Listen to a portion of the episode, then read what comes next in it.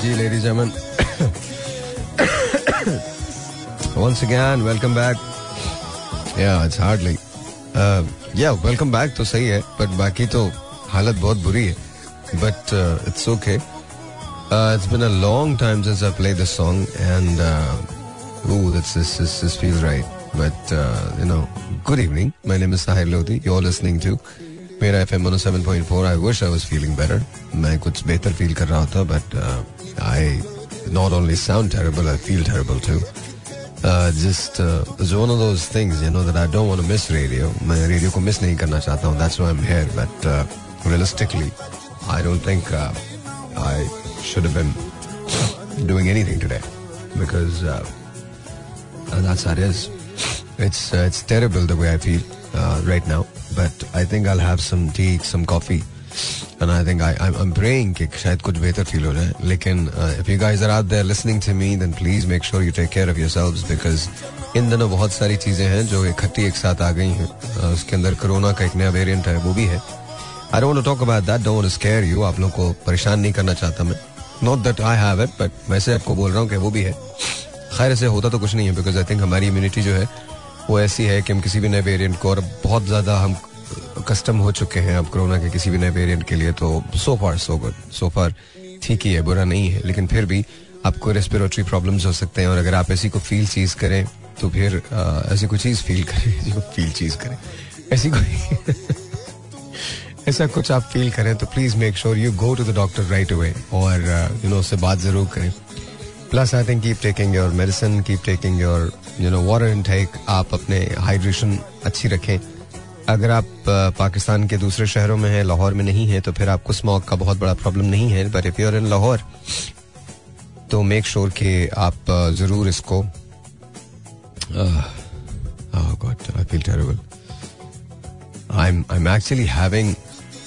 difficulty speaking but that's okay I think slowly and gradually it's going to be alright it's going to be fine But I'm just saying that you know, uh, take care of yourselves. Uh, make sure that you keep warm because इन दोनों सर्दी थोड़ी सी ज़्यादा है लाहौर के अंदर और पाकिस्तान के बाकी शहरों में भी है लेकिन uh, शायद लाहौर में थोड़ी सी ज़्यादा है बनस्बत कराची के तो if you are listening to me out there whether wherever you are, Karachi, Lahore, Multan, Faisalabad, Islamabad, Rawalpindi, Peshawar, Sialkot, Bahawalpur, wherever you're listening to me, make sure you take care of yourselves, please, because it's very very important, very important. Because अगर आपने अपनी हिफाजत नहीं की अपना ख्याल नहीं किया तो फिर कोई चीज़ भी ठीक नहीं है so that's what it is are we going to take phone calls I don't know मुझे नहीं पता अभी तो शो शुरू किया है तो we are going to be there you know together दस बजे तक आप मेरे साथ होंगे It's one of those days, you know. I don't want to talk much. I want to play some really cool music. Uh, जब मैं आया था तो ये गाना बज रहा था. And I just felt like, uh, you know, I should be playing this song. It's been a while since I've played this song. आपको पता है कि अताउल्ला खानी सखील भी जो है वो मेरे पे तो फेवरेट हैं आप सबके भी हैं। And just I just wanted to play this song. And uh, I think this is from the Coke Studio. लेकिन वैसे तो ये ज़ाहिर है uh, वैसे तो ये uh, सस्सी पुन्नू की कहानी है। और ये हमारा लोक विरसा है जिसके अंदर ये सारी दास्तानें जो हैं ये बयान की जाती हैं।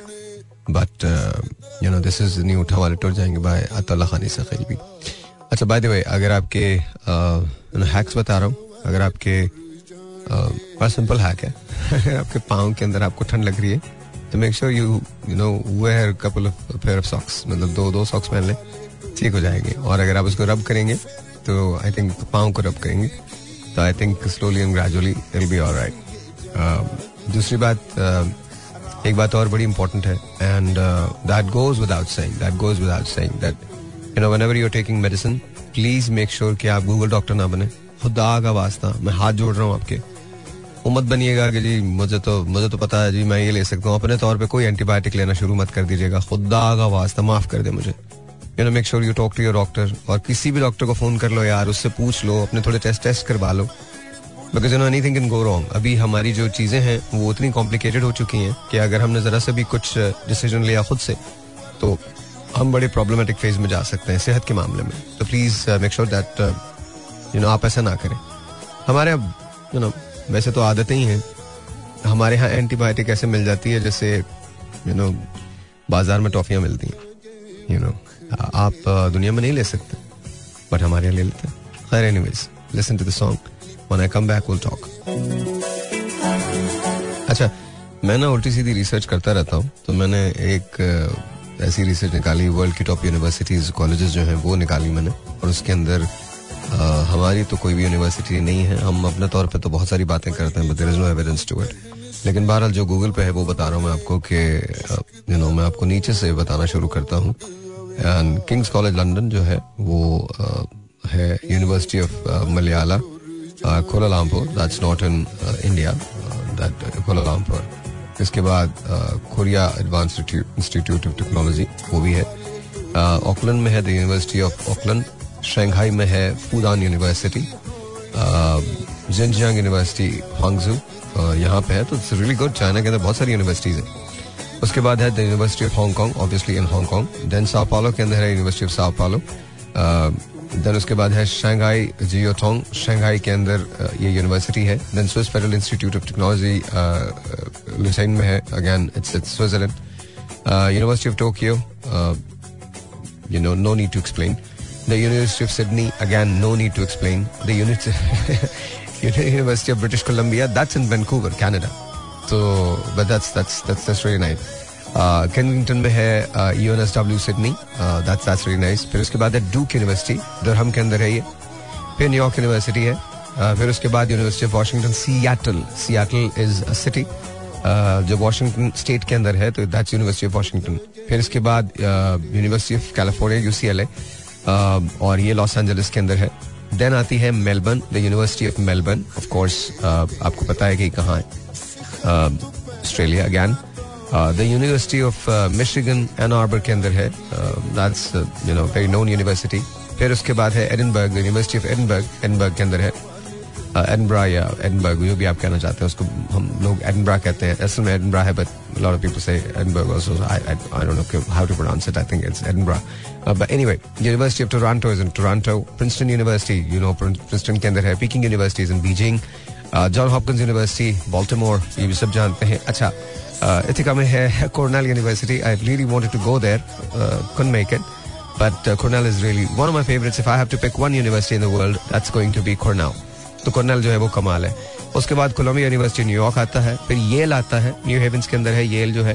And that's that's really nice इसके बाद सिंघवा यूनिवर्सिटी है बीजिंग के अंदर। फिर university of California Berkeley UC Berkeley ये है, फिर यूनिवर्सिटी ऑफ़ पेंसिल्वेनिया है फिलाडेल्फिया के अंदर, फिर ई टी एच ज्यूरिक है ज्यूरिक के अंदर, फिर National University of Science and Technology है सिंगापुर के अंदर, फिर यूनिवर्सिटी ऑफ़ शिकागो है शिकागो के अंदर यूनिवर्सिटी कॉलेज ऑफ़ लंडन ये लंदन के अंदर है, फिर इंपीरियल कॉलेज ऑफ़ लंदन है, ये भी लंदन के अंदर है California Institute of Technology Pasadena के अंदर है, फिर एमआईटी है, यानी मैसाचुसेट्स इंस्टीट्यूट ऑफ़ टेक्नोलॉजी ये कैम्ब्रिज के अंदर है, फिर एक और यूनिवर्सिटी ऑफ़ कैम्ब्रिज कैम्ब्रिज में ही है, फिर स्टैनफोर्ड यूनिवर्सिटी स्टैनफोर्ड के अंदर है यूनिवर्सिटी ऑक्सफोर्ड जो है, वो ऑक्सफोर्ड में है of course there is Harvard तो this is what I am talking about you know we are not there yet हो सकता है हमारी भी कोई यूनिवर्सिटी आ जाए but we are not there yet anyway ऐसी फजूल की रिसर्च है। अच्छा आपको पता है दुनिया के अंदर वर्ल्ड हैप्पीनेस रिपोर्ट भी होती है या वर्ल्ड हैप्पीनेस रिपोर्ट होती है दुनिया के अंदर। ये फोर्ब्स के अंदर भी आई हुई है तो अगर आप जाके इसको पढ़ना चाहते हैं तो पढ़ सकते हैं। बीस दुनिया के खुश तरीन मुल्क जो है वो कौन से हैं? खुश तरीन मुल्क जो है वो कौन से हैं? शुरू करते हैं। मतलब मैं, पता नहीं I just want to share this news with you शायद आई थिंक कुछ हमारी चीज़ें ठीक हो जाए। चिल करो, बस आराम से इन्फॉर्मेशन दे रहा हूँ। और समझ लो दुनिया के जो ये ये ममालिक हैं जिनके मैं नाम ले रहा हूँ, ये खुश तरीन मुल्क है। नंबर बीस पे है लिथियनिया ये दुनिया का खुश तरीन मुल्क है और ये नंबर बीस पे आता है। उसके बाद आता है यूनाइटेड किंगडम दैट मीन्स आपको पता ही यूनाइटेड किंगडम क्या है। तो वो दुनिया का खुश तरीन मुल्क है। इसके बाद है चजिया ये भी दुनिया का खुश तरीन मुल्क अठारहवें नंबर पे आता है, फिर सत्रहवें नंबर पे आता है बेल्जियम। अच्छा बेल्जियम को मैं मतलब बहुत सारे बेल्जियन फ्रेंड्स थे मेरे एक जमाने में, जिस जमाने में पढ़ा करता था तो I think there really happy people there happy people अच्छा ये मुझे सरप्राइजिंग लगा जर्मनी बिकॉज़ यूजली यूजली जो होता है वो German are happy but there very reserve तो आप उसको मेकआउट नहीं कर सकते कि क्या है। लेकिन जर्मनी के जो लोग हैं, उनका सोलवा नंबर है इसमें। अच्छा United States I I think इनको थोड़ा ऊपर होना चाहिए बिकॉज़ यूजली यूएस के जो लोग हैं, वो बड़े हैप्पी गो लकी टाइप के होते हैं but then really depends on states because इतनी स्टेट्स हैं तो उसकी वजह से पता नहीं चलता बट बिकॉज़ डेफिनेटली ये वाला जो है यूनाइटेड स्टेट्स को, अब जो मैं मुल्क जिसका नाम ले रहा हूँ, उससे तो ऊपर ही होना चाहिए आयरलैंड अच्छा मैं आयरलैंड गया हूँ I did not find very many happy people there but still you know I guess जो मैगजीन कह रहा है या जो सर्वे कह रहा है, वो ठीक ही कह रहा है। I agree with Canada Canada का तेरवा नंबर है बिल्कुल ठीक है Canadians are very happy people very happy go lucky sort of जी और जीनो दो वाला एटीट्यूड होता है उनका और वो बोलते हैं हाँ जी अगर आपको कभी मूव करना है ना दुनिया में तो ऑस्ट्रेलिया न्यूजीलैंड कनाडा ये बड़े अच्छे मुल्क हैं मूव करने के लिए if you want to ever you know go out of Pakistan और आप वहाँ जाके कमाना चाहते हैं बिकॉज़ uh, ये वो लोग हैं जो बेसिकली uh, खुश होते हैं आपकी कामयाबी पे। बेसिकली खुश होते हैं। आई मीन दुनिया के अंदर बहुत सारे ऐसे लोग होते हैं जो नाखुश भी होते होंगे। लेकिन Canada usually is is a great country to reside अच्छा अच्छा मुल्क है बहुत अच्छा मुल्क है। अच्छा नंबर बारह पे है ऑस्ट्रेलिया। जैसे मैंने आपको कहा अच्छा मुल्क है बहुत अच्छा मुल्क है। और uh, आपको पता है ना ऑस्ट्रेलिया की हिस्ट्री जो है? ऑस्ट्रेलिया जो था वो एक ऐसी ज़मीन थी जहाँ पर उन लोगों को छोड़ा जाता था जिन्हें सजा मिलती थी। आहिस्ता आहिस्ता उन लोगों ने अपना मुल्क बना लिया और आज ऑफ़ कोर्स uh, आपको पता है कि it's it's just a beautiful place ग्यारहवें नंबर पे है Austria and that's that's really nice Austrians are very good I'll be back. Arnold Schwarzenegger. He's from Austria. But anyway, तो just it's it's it's nice. ये अच्छा है अच्छा मुल्क है ये ग्यारहवें नंबर पे है खुश तरीन मुल्कों में अच्छा फिर दस नंबर पे है New Zealand one of my most favourite places in the world is New Zealand अगर आप वहाँ ऑकलैंड के अंदर जाते हैं वेलिंगटन में जाते हैं तो ये ये जगह वो है जहाँ आपको बड़े अच्छे लोग मिलते हैं and they are they very happy usually happy by nature बहुत बहुत अच्छे होते हैं. अच्छा फिर लक्समबर्ग है, छोटा सा मुल्क है, लेकिन खुश लोग रहते हैं यहाँ भी. यहाँ भी लोग बड़े खुश रहते हैं. उसका एक बहुत बड़ा रीजन ये है कि जहाँ पर भी इकोनॉमिक प्रॉस्पेरिटी होगी, यानी चीज़ों का हसूल आसान होगा, लोगों को चीज़ें मिल रही मिल रही होंगी तो वहाँ खुशियाँ जो होंगी वो ज़्यादा होंगी रिलैक्सेशन थोड़ी सी ज़्यादा होती है। इंसान थोड़ा सा रिलैक्स होता है, थोड़ी सी चीज़ों को देख लेता है। ऐसी फजूल से रिसर्च बता रहा हूँ आपको तो ये देख लीजिए, ये ये वो ममालिक है जहाँ पर खुश लोग रहते हैं। अच्छा जी, नंबर आठ पे है स्विट्जरलैंड। सबको पता है, अगेन एक्सपेंसिव जगह है, लेकिन खुश लोग हैं क्योंकि वहाँ चीज़ों की अवेलेबिलिटी आसानियाँ अपॉर्चुनिटीज़ जो है वो अवेलेबल है। अच्छा ये मुल्क बहुत अच्छा है, नॉर्वे, सातवें नंबर पे है और मेरे मेरे ख्याल में इसका नंबर भी ऊपर होना चाहिए बिकॉज़ ये यहाँ पर जेन्यूनली बहुत अच्छे लोग रहते हैं। जिन लोगों से, वैसे तो बाकी सारी जगह भी अच्छे लोग रहते हैं, लेकिन इन लोगों से मेरा वास्ता पड़ा है नॉर्वेजियन से। I had lot of friends who from Norway and that beautiful people amazing amazing people wonderful people Swedes जो होते हैं, वो भी अच्छे होते हैं। स्वीडन ऑफ़ कोर्स छठे नंबर पे है। उसके बाद नंबर पाँच पे है नेदरलैंड्स और नेदरलैंड्स जो है, वो एक ऐसा मुल्क है जहाँ आपको जाके एक फ्रीडम का एहसास होता है। फजूल सा एक फ्रीडम होता है जिसका आपको एहसास होता है। आप उसको रियलाइज़ ही नहीं कर सकते। जब तक आप नेदरलैंड्स गए नहीं हो, आप एम्स्टरडम गए नहीं हो, आपको रियलाइज़ ही नहीं हो सकता कि मैं क्या बात कर रहा हूँ। You have to be there in that land because genuinely बड़े अच्छे लोग हैं वो नेदरलैंड अच्छा नंबर चार पे I don't know why there there मतलब मैं उसको क्वेश्चन नहीं कर रहा but there there because of lot of other factors. Israel is there. Israel को कहते हैं, खुश लोग होते हैं। मुझे नहीं पता वो खुशियाँ मना भी कैसे सकते हैं। I have I have no idea and how can they really be happy because you know I अच्छा सारे इसराइली एक जैसे नहीं है। अब तो बहुत सारे इसराइली जो हैं, वो भी खड़े हो रहे हैं फलस्तीन के लिए और बात कर रहे हैं। But I don't agree with it I don't I am not saying के इनका कोई सर्वे गलत है but I don't agree with it अच्छा तीसरे नंबर पे आता है आइसलैंड ऑफ़ कोर्स अगेन मेरा तो यू नो फेवरेट आपको पता ही है आइसलैंड आई रियली लव तो तीसरे नंबर पे आइसलैंड है। एंड देन आता है डेनमार्क। नंबर दूसरे पे आता है डेनमार्क। तो डेनमार्क इज़ यूजली डेनिश लोग जो हैं वो हमेशा एक तो कुकीज बहुत अच्छे बनाते हैं लेकिन आप उनकी और बहुत सारी चीज़ें अगर आप उनकी डेलिकेसीज हैं तो उसके अंदर ना रॉटन फ़िश की एक डेलिकेसी है मतलब या लिटरली रॉटन फ़िश होती है वो, वो बहुत सारी चीज़ों को बहुत दिन रख के उसको बनाते हैं and then it's it's really good लेकिन आपको उसका टेस्ट जो है वो डेवलप करना पड़ता है but they are very happy people also Danish लोग जो होते हैं। अच्छा नंबर वन पे पिछले छह सालों से जिस कंट्री का कब्जा है खुश तरीन मुल्क में, वो है फिनलैंड फिनलैंड वो मुल्क है जहाँ के लोग बहुत ज़्यादा खुश रहते हैं और पिछले छह सालों से they are the happiest country in the world happiest country in the world और मुझे मुझे लगता है कि यू नो ये ये ये बड़ी बात है। अच्छा जी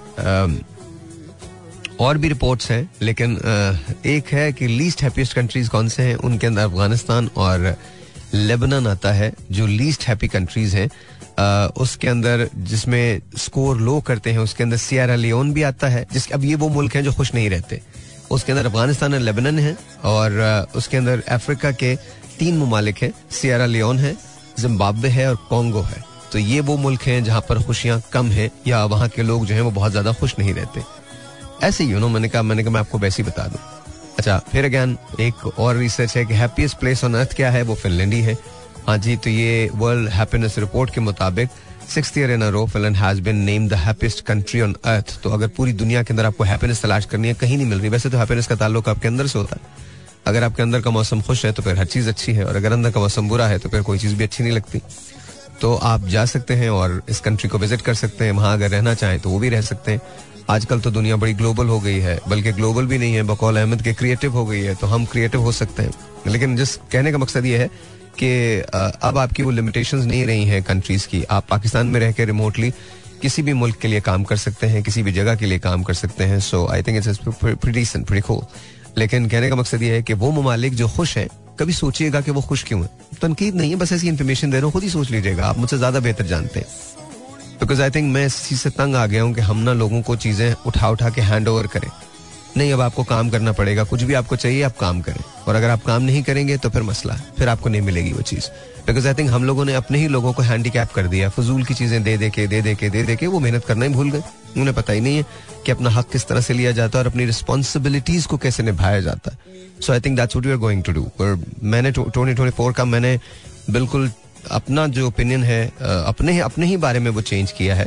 पहले मैं, ज़ाहिर है एग्रेसिवली कोई चीज़ डिश आउट नहीं करता था। I would hold back a lot लेकिन आई थिंक उसका नुकसान ही है। So I should hold back anything सवाल जिस जबान का है, जवाब भी उसी जबान में ही देना चाहिए। बिकॉज़ अगर आप वो जवाब नहीं देंगे तो फिर people take advantage of you and they think कि शायद you know they can run all over you and you become a door mat to them because ये हमारे यहाँ बहुत एक और मुझे फलसफा मत समझाइएगा, आप उस फलसफे के साथ जीते रहिए, मैं दूसरा गाल आगे नहीं करने वाला, सवाल ही नहीं पैदा होता नो देर आर टाइम्स जब आप कुछ चीज़ों पे इग्नोर कर सकते हैं, माफ़ कर सकते हैं but then you know you have to tell people these days who they are बड़ी, बहुत सिंपल सी बात है कि मेरे लिए वो जो एक वाकया है ना दैट्स रूड अवेकनिंग वो एक बिल्कुल साफ़ सी बात है, मैं आपको सच कह रहा हूँ शायद हो सकता है कुछ दिन में वो जख्म मुंदमिल हो जाए।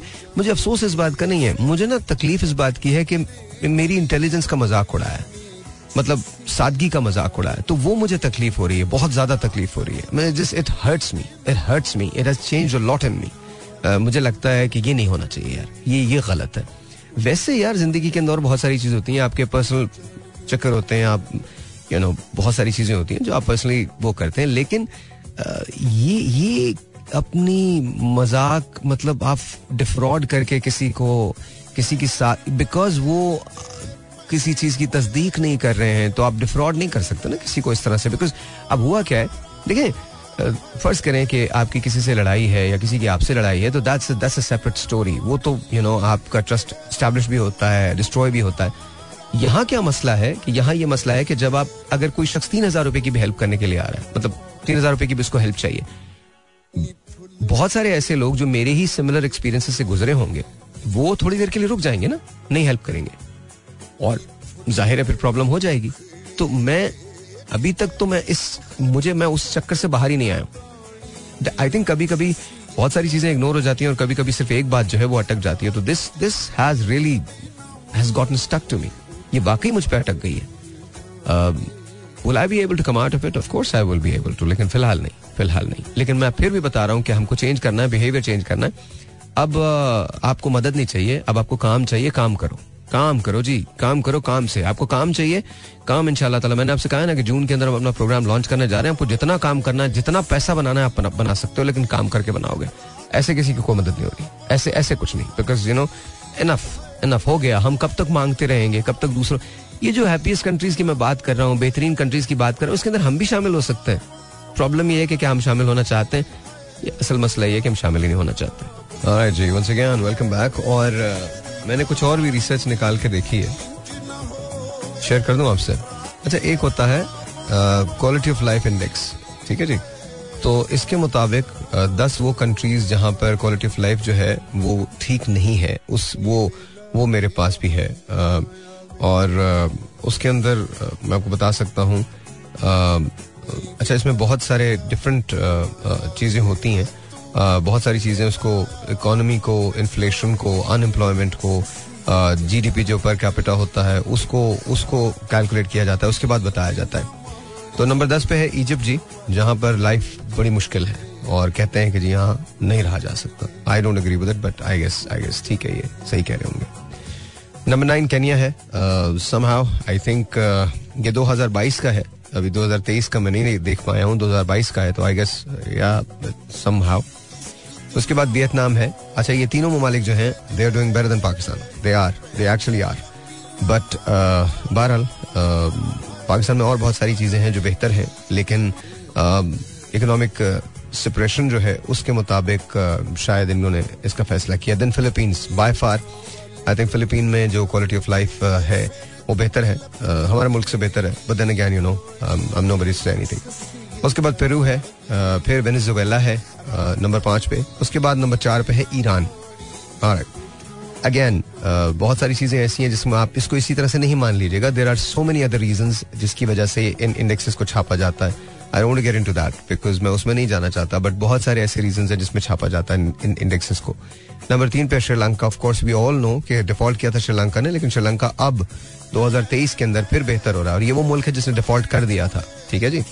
हमने डिफ़ॉल्ट नहीं किया इसके बावजूद हम बेहतर नहीं है। बांग्लादेश, सवाल ही नहीं पैदा होता, सवाल ही नहीं पैदा होता। Bangladesh economy is performing far greater than Pakistan economy हमारी इकोनॉमी से बेहतर है। नाइजीरिया जो है, ज़ाहिर है ऑब्वियसली वो एक ऐसा मुल्क है जिसपे बहुत क्वेश्चन हो सकता है और किया जा सकता है but I think I agree there I think quality of life जो है नाइजीरिया के अंदर जरा थोड़ा सा थोड़ा सा बुरा है।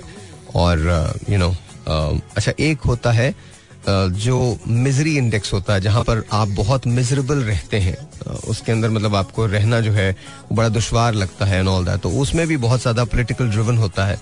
लेकिन उसके अंदर जो कंट्रीज़ हैं, वो आपको हैरान कर देंगे। जिन पाँच कंट्रीज़ के मैं नाम आपको बताऊँगा। यूक्रेन ऑफ़ कोर्स आपको पता है कि क्यों है।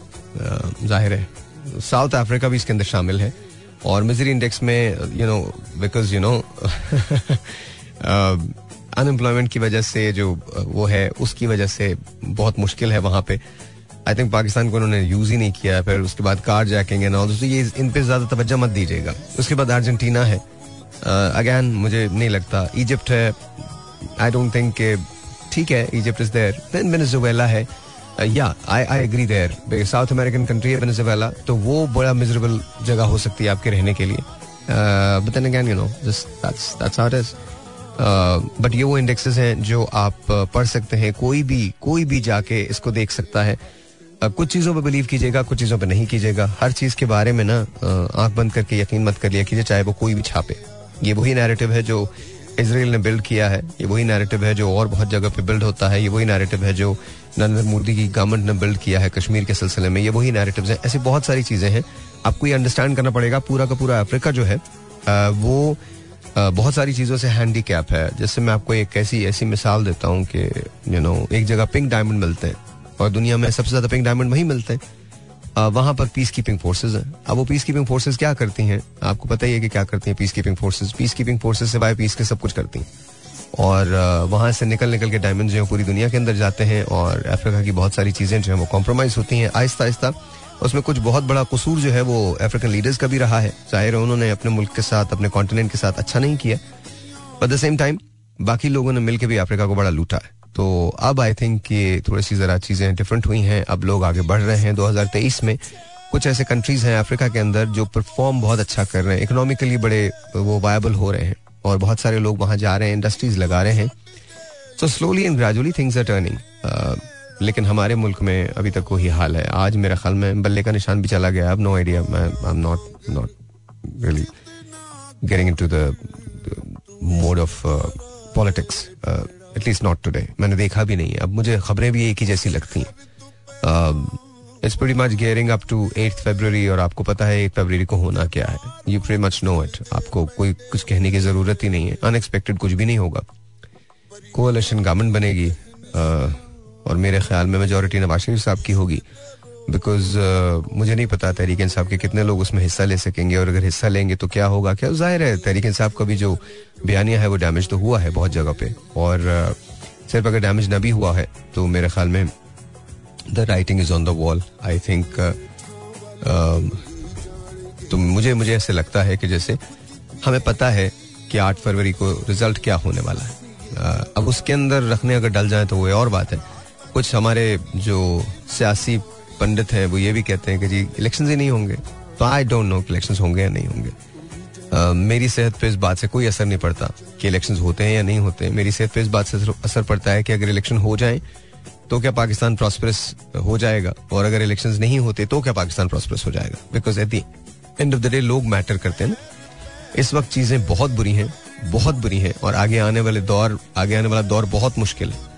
uh, ये बात मेरी याद रखिएगा। अब तक मतलब हम बहुत ये कहते हैं कि जी, सब चीज़ ठीक हो जाएगी। मैं, उस दिन रेहान भी मेरे पास आए हुए थे, यही बात कर रहे थे। आई थिंक सब ठीक होगा। सवाल ही नहीं पैदा होता। उसके लिए आपको बहुत मेजर चेंजेस करनी पड़ेंगी और अभी हम उससे कोसों दूर हैं। अभी तो कुछ ऐसी तब्दीली नहीं आई है। हाँ ये ज़रूर है कि ये जो नई वेव है, जिसके अंदर डिजिटल टेक्नोलॉजी आ गई है, इसकी वजह से हमें थोड़ा सा सहारा मिल गया है। हमारे बच्चों को कुछ ऐसी जॉब्स मिलने लगी हैं जहाँ उनके रोज़गार का मसला कम अज कम पाकिस्तान में रहते हुए हल हो गया है और रिमोट जॉब्स कर रहे हैं वो बाहर की कंपनीज़ के लिए और वो पैसा भी अच्छा अर्न कर रहे हैं। फिर कुछ सहारा आपको कोविड की वजह से मिला है बिकॉज़ कोविड ने आपको ये सिखा दिया है कि अब आपको कहीं जाने की ज़रूरत नहीं, आप अपने घर से भी अपना कारोबार चला सकते हैं। This is exactly what covid has taught us तो आई थिंक वो चीज़ें बेहतर हैं, लेकिन पॉलिटिकल फ्रंट पे हमारे यहाँ जो चीज़ हो सकती है, बस वही हो रही है, उतनी ही है। एंड uh, कभी खुद से पूछ के देखिएगा कि हमारे मुल्क में ऐसी चीज़ें क्यों हैं। बिकॉज़ हम उसको अलाउ करते हैं। आज मैं कॉल्स नहीं ले रहा हूँ तो प्लीज़ मुझे कॉल मत कीजिए। Just I you know talk about it because you know मुझे कभी कभी ऐसा लगता है कि हम जितनी मर्ज़ी कोशिश कर लें हम उस सिस्टम को कभी बीट नहीं कर सकेंगे जो सिस्टम हमारे यहाँ राइज है। और उसका रीजन ये है कि हमने सिस्टम को कभी डेवलप करने की कोशिश ही नहीं की है। जिन लोगों के हाथों में रहा है, उन्हीं के हाथों में रहा है। एंड दैट्स अबाउट इट हमने कभी उसको बनाया ही नहीं जब जब मौका मिला है, जिस जिसको मौका मिला है, उसने पाकिस्तान को अपने ही इस्तेमाल के लिए यूज़ किया है और इस्तेमाल करने के बाद उसने उसको फेंक दिया है, एक तरफ़ उठा के। ये गवर्नमेंट चली गई, वो गवर्नमेंट चली। ये सारे जितने लीडरान हैं, जो बातें करते हैं कि हम पाकिस्तान को सही करेंगे, मुझे हँसी आती है। इनसे पूछ के तो देखें खराब किसने किया। फिर अगर आप सही करेंगे, आप सही करने निकले हैं तो खराब किसने किया? हु डिस्ट्रॉयड इट पाकिस्तान के आम आदमी ने। चले, थोड़ा बहुत कसूर उसका होगा दस पंद्रह परसेंट होगा, उसने अपनी जिम्मेदारियाँ नहीं निभाई, उसे नहीं पता था, किसी ने ग्रूम ही नहीं किया। ये तो इतना तो मान लेता हूँ। बदन आप लोग पढ़ के आए थे बाहर से। आप लोगों ने हुकूमतें की हैं, आपके बाप दादाओं ने हुकूमतें की हैं पाकिस्तान पे। उन्होंने कंपनीज़ चलाई हैं, उन्होंने पाकिस्तान की जमीनें बेच दी हैं, रख ली हैं। हड़प ली हैं। ये तो सब आपने किया है। एक आम आदमी ने इसमें क्या किया है? एक आदमी आम आदमी का कसूर ये है कि उसको आपने आपने उसके जज्बात से खेला है। कभी आपने कोई नारा दे दिया उसे, कभी आपने कोई नारा दे दिया उसे, कभी आपने कोई नारा हम वही मुल्क हैं जहाँ मैं इंतहाई माजरत के साथ कह रहा हूँ, इंतहाई माजरत के साथ कह रहा हूँ, जहाँ मोहतरमा फातमा जना के साथ, मादर मिल्लत के साथ भी इंसाफ नहीं हुआ। हम वही कौम है।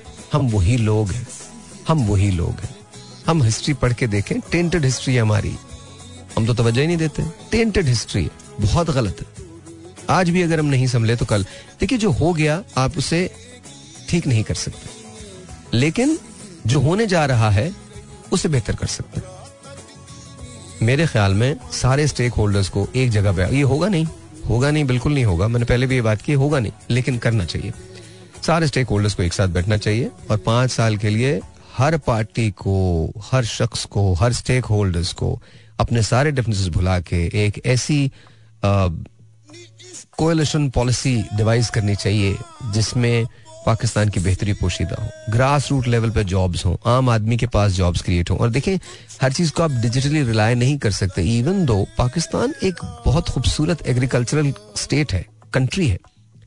अगर हम सिर्फ़ अपने एग्रीकल्चर को ले लेना और लेने के बाद हम उसको डिजिटली टर्न अराउंड करने की कोशिश करें। अपनी क्रॉप्स को हम बाहर दुनिया के और ईमानदारी अब ये सारी बेकार सी बातें हमारे यहाँ तो चीनी का कहत डाल दिया जाता है, चावलों का कहत डाल दिया जाता है, आटे का आटे का कहत डाल दिया जाता है तो ऐसे में क्या कहेंगे? छोड़े जाने दें।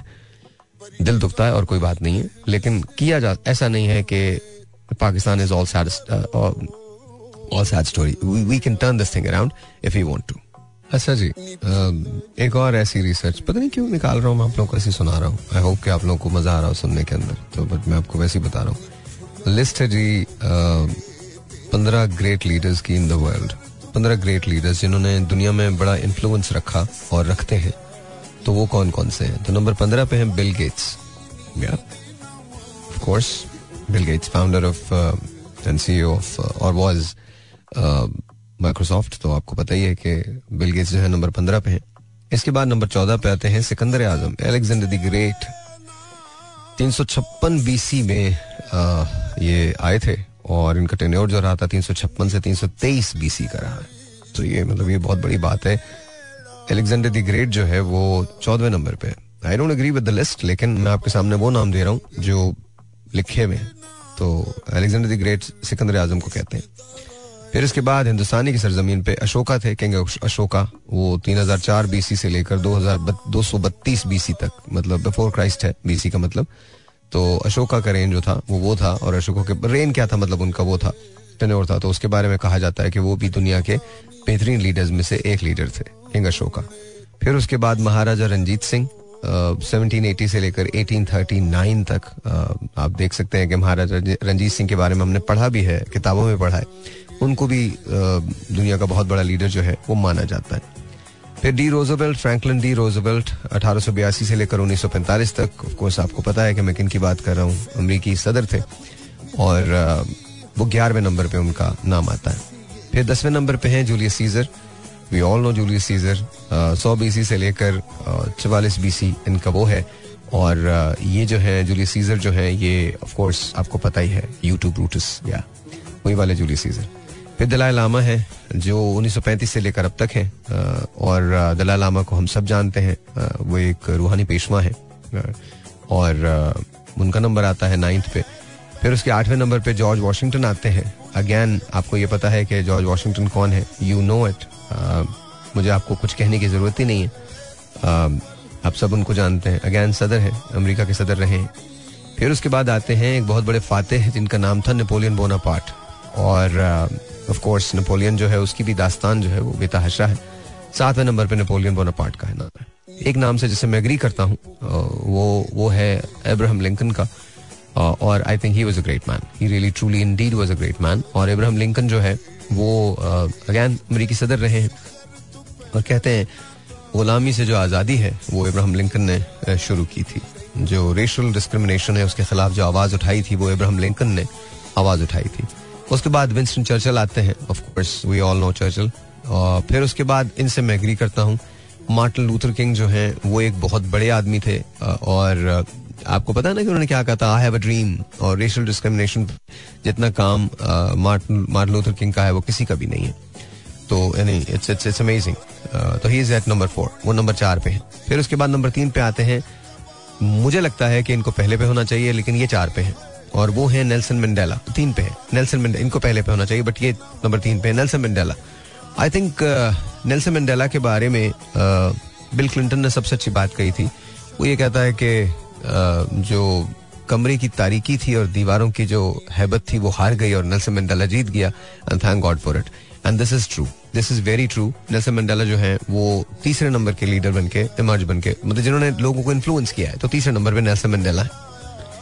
और इनसे तो मैं एग्री करता हूँ। आई थिंक uh, दूसरे नंबर पे जो है वो मदर टेरेसा हैं और uh, क्या कमाल उन्होंने सर्विसेज़ दी हैं पूरी दुनिया को और indeed she was one the greatest influences और influences of the world that we have seen so far और पहले नंबर पे uh, महात्मा गांधी हैं और uh, उनका नाम जो है वो पहले नंबर पे आता है।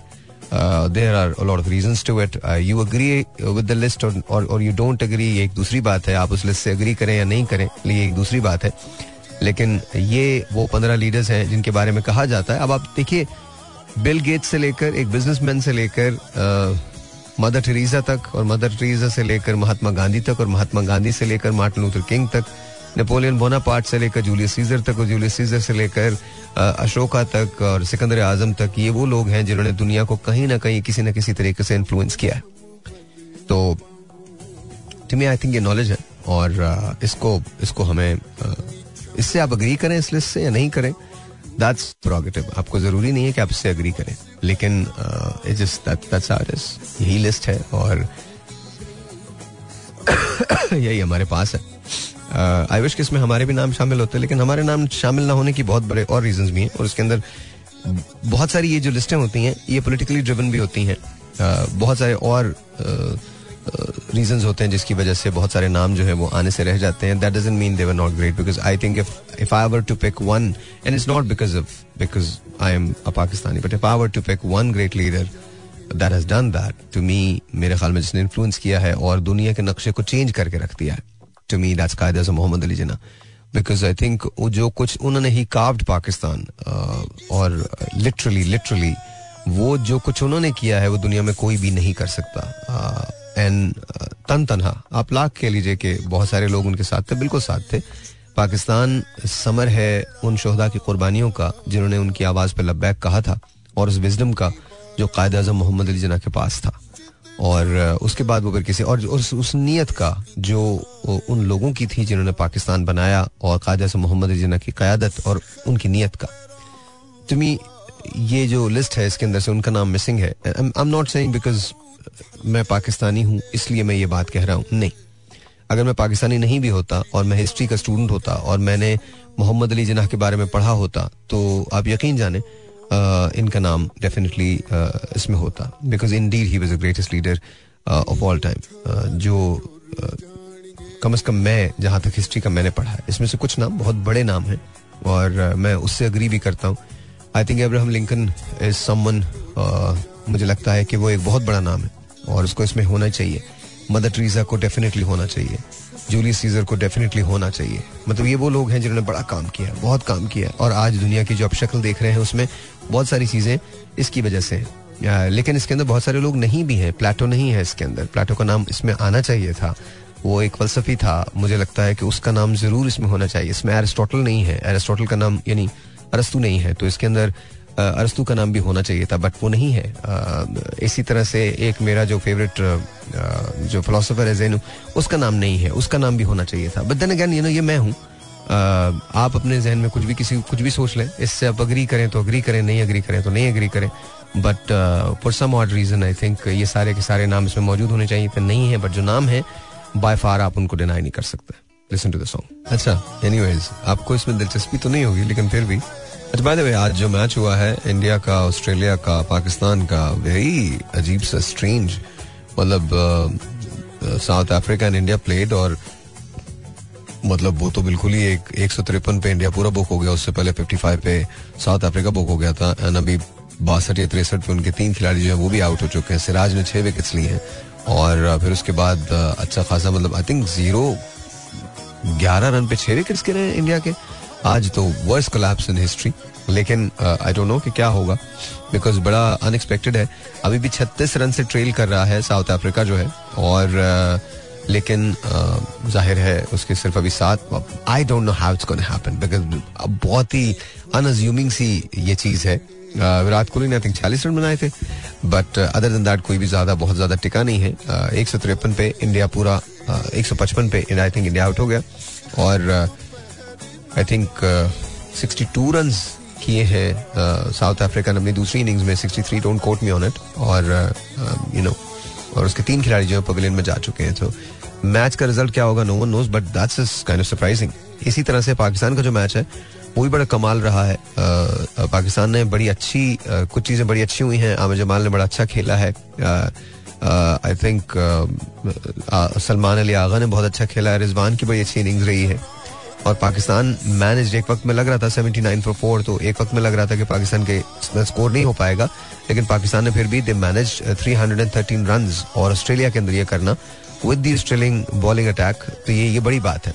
तो तीन सौ तेरह रन पाकिस्तान ने किए हैं, और स्टम्प्स पे जो है वो इस वक्त डेविड वार्नर है उस्मान ख्वाजा है और छह रन वो लोग बना चुके हैं। डेविड वार्नर का ये आखिरी टेस्ट है, जो वो सिडनी के अंदर खेल रहे हैं। तो let's see how it's gonna happen it's is gonna be interesting couple of days in test cricket because I think different होगा, कुछ ना कुछ डिफरेंट होगा। तो दैट्स दैट्स दैट मैं ऐसे शेयर करना चाह रहा था मैं आपसे। अच्छा आपको इसमें कोई दिलचस्पी तो नहीं होगी? मुझे है, मैं आपको बता रहा हूँ। मुझे बॉक्सिंग का बहुत बहुत शौक है। बहुत ज़्यादा शौक है और मैं कभी भी कोई चीज़ मिस नहीं करता। यू नो डियोंटे वाइल्डर से लेकर टाइसन uh, फ्यूरी तक और उससे लेकर यू नो एंथनी जाशुआ तक मैं कोई चीज़ मिस नहीं करता। बट अब जो मैं बात कर रहा हूँ जब आप टॉप टेन बॉक्सेस का दुनिया के अंदर कहते हैं कि पहले दस बॉक्सेस दुनिया में कौन से गुजरे हैं तो मैं आपको बताता हूँ वो कौन से हैं। तो उसके अंदर George Foreman of course I love him I love him to death because he is just a wonderful wonderful human being कमाल किस्म के आदमी है वो और कमाल किस्म की उनकी यू नो जितनी भी बाउट्स मैंने देखी हैं बॉक्सिंग में वो कमाल थी तो नंबर दस पे है यू नो जॉर्ज फॉरमन उसके बाद हुलियो सीजर शावेज ये भी कमाल बॉक्सर थे आई डोंट नो अगर आप लोग इनको जानते हैं या नहीं जानते बहुत सारे लोगों ने इनका नाम नहीं सुना होगा लेकिन Julio Cesar Chavez is amazing और बहुत ओल्ड एज तक ये फाइट करते रहे कमाल बॉक्सर रहे अच्छा जी। हेनरी आर्मस्ट्रॉन्ग का भी आपने नाम नहीं सुना होगा but he was really good फिर उसके बाद आते हैं विली पेप और वो भी बड़े कमाल आदमी थे, बहुत ज़बरदस्त थे, बहुत ज़बरदस्त। He was really really really good then comes Rocky Marciano अच्छा रॉकी मार्सियानो वो है जिन्होंने कोई दो बॉक्सेस ऐसे हैं जिन्होंने कोई मैच नहीं हारा है। उसमें से एक रॉकी मार्सियानो है और दूसरे फ़्लाइट में वेदर है। तो फ्लॉइड में वेदर है। तो रॉकी मार्सियानो कमाल किस्म के आदमी है। अच्छा अब जिस शख्स का मैं नाम ले रहा हूँ, मुझे वो बहुत पसंद है। और मुझे लगता है कि बाय फार वो बड़ा कमाल था। आ, उसका उसका जो एक सागा गुजरा है एरी हर्न के साथ तो वो वो बड़ा कमाल है। उसका नाम है रोबोटो डोरैन और कमाल किस्म का बॉक्सर गुजरा है अगर आप लोग आए आई नो आपको इसमें दिलचस्पी नहीं है। इसको जानते होंगे आप। माइक टाइसन को आप जानते हैं। माइक टाइसन इज़ अमेजिंग मतलब he was a beast really a beast कमाल कमाल। जैक डेम्सी को आप जानते हैं। इन अब मुझे पता नहीं अब डेम्सी को आप जानते हैं या नहीं जानते but Jack Dempsey was another boxer जो बहुत कमाल थे। देन आर्ची मोर मुझे नहीं पता इनको भी आप जानते हैं या नहीं जानते but Archie Moore was was a great boxer I think Archie Moore को द ब्राउन बामर बोलते थे, वो कमाल थे। And then of course Philippines के Manny Pacquiao I don't know अगर आप मैनी पाकियो को जानते हैं नहीं जानते, लेकिन he was one of the greats definitely he really was उसके बाद जो लुइस मुझे नहीं पता जिन लोगों को बॉक्सिंग में दिलचस्पी है, उनको तो जो लुइस के बारे में पता होगा, बाकियों को नहीं पता होगा। फिर शुगर रे रॉबिन्सन है अगेन जिनको बॉक्सिंग में दिलचस्पी है, वो शुगर रे को जानते हैं, मेरे जैसे लोग, और जिनको नहीं है, वो नहीं जानते। Then comes Floyd Mayweather Floyd the Money Mayweather बहुत पैसा है इस आदमी के पास, और इस आदमी ने कोई गेम नहीं रहा बड़ा कैलकुलेटिव खेलता है रिस्क भी नहीं लिया, और you know he was he really लेकिन यहाँ पर अब एक बात है, अब जो दुनिया का नंबर वन बॉक्सर रहा है वो कौन है? उसने पाँच बाउट्स हारी हैं, यानी पाँच वो जो जो मैचेस हैं वो हारा है। इसके बावजूद people consider him to be the greatest of all time he was he is considered to be the GOAT greatest of all time and that is Muhammad Ali उसका बड़ा सिंपल रीजन है। उसने रीडिफाइन कर दिया पूरी boxing को। वो एक बात कहता था कि जब मैं नहीं रहूँगा तो मैं तो क्या बॉक्सिंग को मिस करूँगा जो बॉक्सिंग मुझे मिस करेगी? And this is very true आज बॉक्सिंग उसको मिस करती है. डजेंट मैटर टाइसन फ्यूरी आ जाए. डजेंट मैटर माइक टाइसन आ जाए. Doesn't Mike Tyson rightfully says के जब आप अली की मौजूदगी में हो तो आपको बाव करना चाहिए बिकॉज़ इससे बड़ा इससे बड़ा बॉक्सर कोई भी नहीं गुजरा ही. मेड बॉक्सिंग लुक ब्यूटिफुल मतलब बॉक्सिंग को उसने ऐसा बना दिया था. आई थिंक उसमें उसकी पर्सनैलिटी का बड़ा दखल था. Uh, और uh, उनके एक दोस्त हैं एक जमाने में उनके एक दोस्त थे जिनका नाम था बिली क्रिस्टल। और बिली क्रिस्टल एक वाक्य बताते हैं अली के बारे में कि एक दिन बिली क्रिस्टल ने बोला कि यू नो मुझे एक अली ने बिली क्रिस्टल से कहा कि तुम सुबह सुबह मेरे साथ जॉगिंग पे चला करो। उसने कहा, आप कहाँ जाते हो? तो अली ने उस क्लब का नाम बताया कि मैं यहाँ जाता हूँ। उसने कहा कि, देखें, मैं तो जा ही नहीं सकता बिकॉज़ वो मुझे मना करते हैं कि मैं इस क्लब में नहीं आ सकता। तो मोहम्मद अली बहुत हैरान हुआ। उसने कहा, देखो, मैं तो अफ्रीकन अमेरिकन हूँ और मैं मुस्लिम हूँ। मुझे वो मना नहीं करते, लेकिन तुम तो कहा, नहीं, मुझे तो वो मना करते उसने कहा, अगर तुम्हें मना करते हैं ना तो आज के बाद मैं भी वहाँ नहीं जाऊँगा। And that's exactly what he did उसके बाद वो ज़िंदगी में कभी वहाँ नहीं गए। That was Ali I was Muhammad Ali. मैं ज़िंदगी में जब कभी बहुत मायूस होता हूँ तो उनकी एक ज़ाहिर की फाइट है, जो जॉर्ज फॉरमैन के साथ है। ये मेरी ज़िंदगी की सबसे हसीन बॉक्सिंग का मैच है। आप उसको उठा के देख लीजिए। सारे लोग ये कह रहे थे कि मोहम्मद अली हार जाएँगे, वो मैच हार जाएँगे। और सबको यकीन था इस बात का। एंजेलो डंडी जो था, वो बहुत परेशान था। वो उनके ट्रेनर थे, बहुत परेशान थे बिकॉज़ उस वक्त एक फरोशस बीस्ट थे जॉर्ज फॉरमैन वो आज के बॉक्सर्स नहीं थे। अगर फॉरमैन की पीक पे आप किसी से फॉरमैन को लड़ाते, जिस वक्त फॉरमैन के हे डेज़ थे तो I think Foreman would have destroyed anyone and everyone मेरे ख्याल में if I would to pick one guy जिसकी पावर बहुत ज़्यादा थी तो I think two two two guys I think एक अर्नी शेवर्स होगा और दूसरा जॉर्ज फॉरमैन होगा। और ये दोनों लोग वो थे जो, उफ, जो नॉकआउट की ऐसी कैपेबिलिटी रखते थे जो बाद में सिर्फ़ माइक टाइसन के अंदर आपको नज़र आई है। लेकिन माइक टाइसन पे और बहुत सारी चीज़ें आ गई जिसकी वजह से वो, उनका करियर जो था वो वैसे नहीं जा सका जैसे उसे जाना चाहिए but Mike Tyson is definitely one of the greatest people that ever lived in the world of boxing there is no question about it so तो uh, सब लोगों ने ये कहा था कि ये तो रिंग से ज़िंदा भी नहीं वापस आएगा मोहम्मद अली। और सारे जो ऑर्ड्स थे वो उसके अगेंस्ट थे। लेकिन न सिर्फ़ अली ने फोरमैन को बीट किया बल्कि उसने एक नई टेक्निक डेवलप की लोगों को बीट करने की। उसको कहते हैं रोपाडोप। रोपाडोप की टेक्निक जो है वो ये होती है कि जब आप रस्सियाँ जो होती हैं रिंग की उसके किनारे सहारा ले लेते हैं उससे और उसके बाद दूसरे को कहते हैं कि पंच करो। अच्छा अच्छा पंच इसलिए नहीं कि पंच करो। जॉर्ज फॉर्मन का पंच खाना बहुत बड़ी बात थी, और अली ने वो पंचेस खाए हैं। और जॉर्ज फॉर्मन अपनी किताब में लिखता है और इंटरव्यूज़ के अंदर बताता है कि मेरे लिए काफ़ी है कि मैं अली की ज़िंदगी का एक बाब हूँ। मेरे लिए काफ़ी है। लेकिन वो लिखता है कि जिस वक्त मैं यू नो रिंग में दाखिल हुआ ज़ाहिर के अंदर तो तब मुझे पता चला कि ग्रेटनेस क्या होती है। लाइक मैं कैसे इस आदमी को बीट करूँगा? हालाँकि सब लोगों को यकीन था कि जॉर्ज फॉर्मन इसको हरा देगा। और जब जॉर्ज फॉर्मन ने मारना शुरू किया है अली को तो ही गोज कि मेरे पास जो कुछ था, मैं जितना मार सकता था अली को मैंने मारा। और वो बस मेरे कान में सरगोशी करता था, बस इतना ही तुम कर सकते हो जॉर्ज, इतना ही कर सकते हो, यही कर सकते हो। और वो मुसलसल मुझे बार बार ये बात बोल रहा था। And then I did not realise के कब मुझे ऐसा महसूस हुआ कि मैं थकने लगा and then finally he owned me और जो अली की उस पूरी वो अगर आप मैच जाके देखें तो उसकी जो सबसे खूबसूरत बात थी उस पूरे मैच की, वो ये नहीं था कि मोहम्मद अली ने जॉर्ज फॉर्मन को नॉकआउट कर दिया था, बल्कि वो वो एक पंच था जो अली ने रोक दिया था और मारा नहीं था। जब फोरमैन नीचे गिरने लगा है तो अली के पास एक चांस था, उसको एक खुला शॉट मिला था कि वो गिरते हुए आदमी को एक और पंच मारता, बट ही डिड नॉट ये बहुत बड़ी बात थी। ये बहुत बड़ी बात थी। जब आप गिर रहे हो और कोई आपको उस वक्त अपना पंच रोक ले तो ये बहुत बड़ी बात टू मी आई थिंक मैं फ़ैन अली का जो हुआ हूँ वो, वो उस वक्त हुआ। बिकॉज़ मुझे अंदाज़ा हुआ कि ये आदमी न सिर्फ़ एक बहुत बड़ा बॉक्सर है बल्कि एक बहुत बड़ा इंसान है। जब आप किसी गिरते हुए को वो ऑलरेडी नीचे जा रहा था वो कैनवस पे जा रहा था वो दायरा नॉकआउट हो रहा था because you know he was tired course Ali के पंचेस बहुत उस वक्त you know Ali was not really in his prime लेकिन उस गेम के अंदर वो प्राइम के अंदर थे उस उस मैच के अंदर वो प्राइम के अंदर थे। तो जब वो गिर रहे थे you know, and, and crowd was shouting, Howard Cosell was shouting, down goes Foreman, down goes Foreman. Ali चाहता तो एक और पंच मार सकता था। उसने नहीं मारा उसने वो मुक्का रोक लिया। And to me I think that says a lot ये वो कैरेक्टर होता है जो किसी इंसान का होना चाहिए और ये अली के अंदर था। To me I think it's not because he was the greatest boxer ever वो तो था ही थे। इसमें तो कोई शक ही नहीं है बॉक्सिंग तो उससे बेहतर कोई भी, मैंने तो किसी को नहीं देखा इतनी इतनी इस क्लास की बॉक्सिंग करते हुए। लेकिन जिस जिस क्लास एक्ट का वो आदमी था, वैसा भी कोई नहीं है, वैसा भी कोई नहीं। लिसन टू दिस अच्छा अक्सर लोग मुझसे पूछते हैं बिकॉज़ मैं ऐसी होम रेमेडीज बहुत ट्राई करता हूँ कि कोल्ड के लिए क्या करना चाहिए और किस तरह से बेहतर हो सकता है कोल्ड तो या फ्लू किस तरह से बेहतर हो सकता है।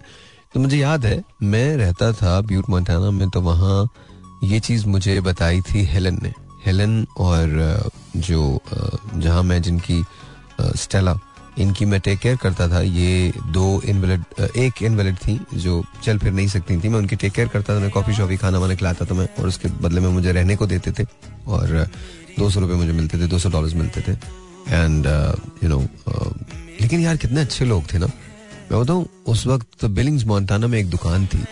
ऐसी आपसे शेयर कर रहा हूँ अपनी लाइफ तो मैं उन दो बहनों की टेक केयर करता था और उनके भाई रहते थे जॉर्ज तो ये तीन लोग थे जो घर में थे। जॉर्ज कभी कभी आते थे, दोनों बहनें रहती थी एंड फिर यू नो वहाँ पर और लोग थे जो उनकी टेक केयर करते थे। मैं भी उनमें से एक था।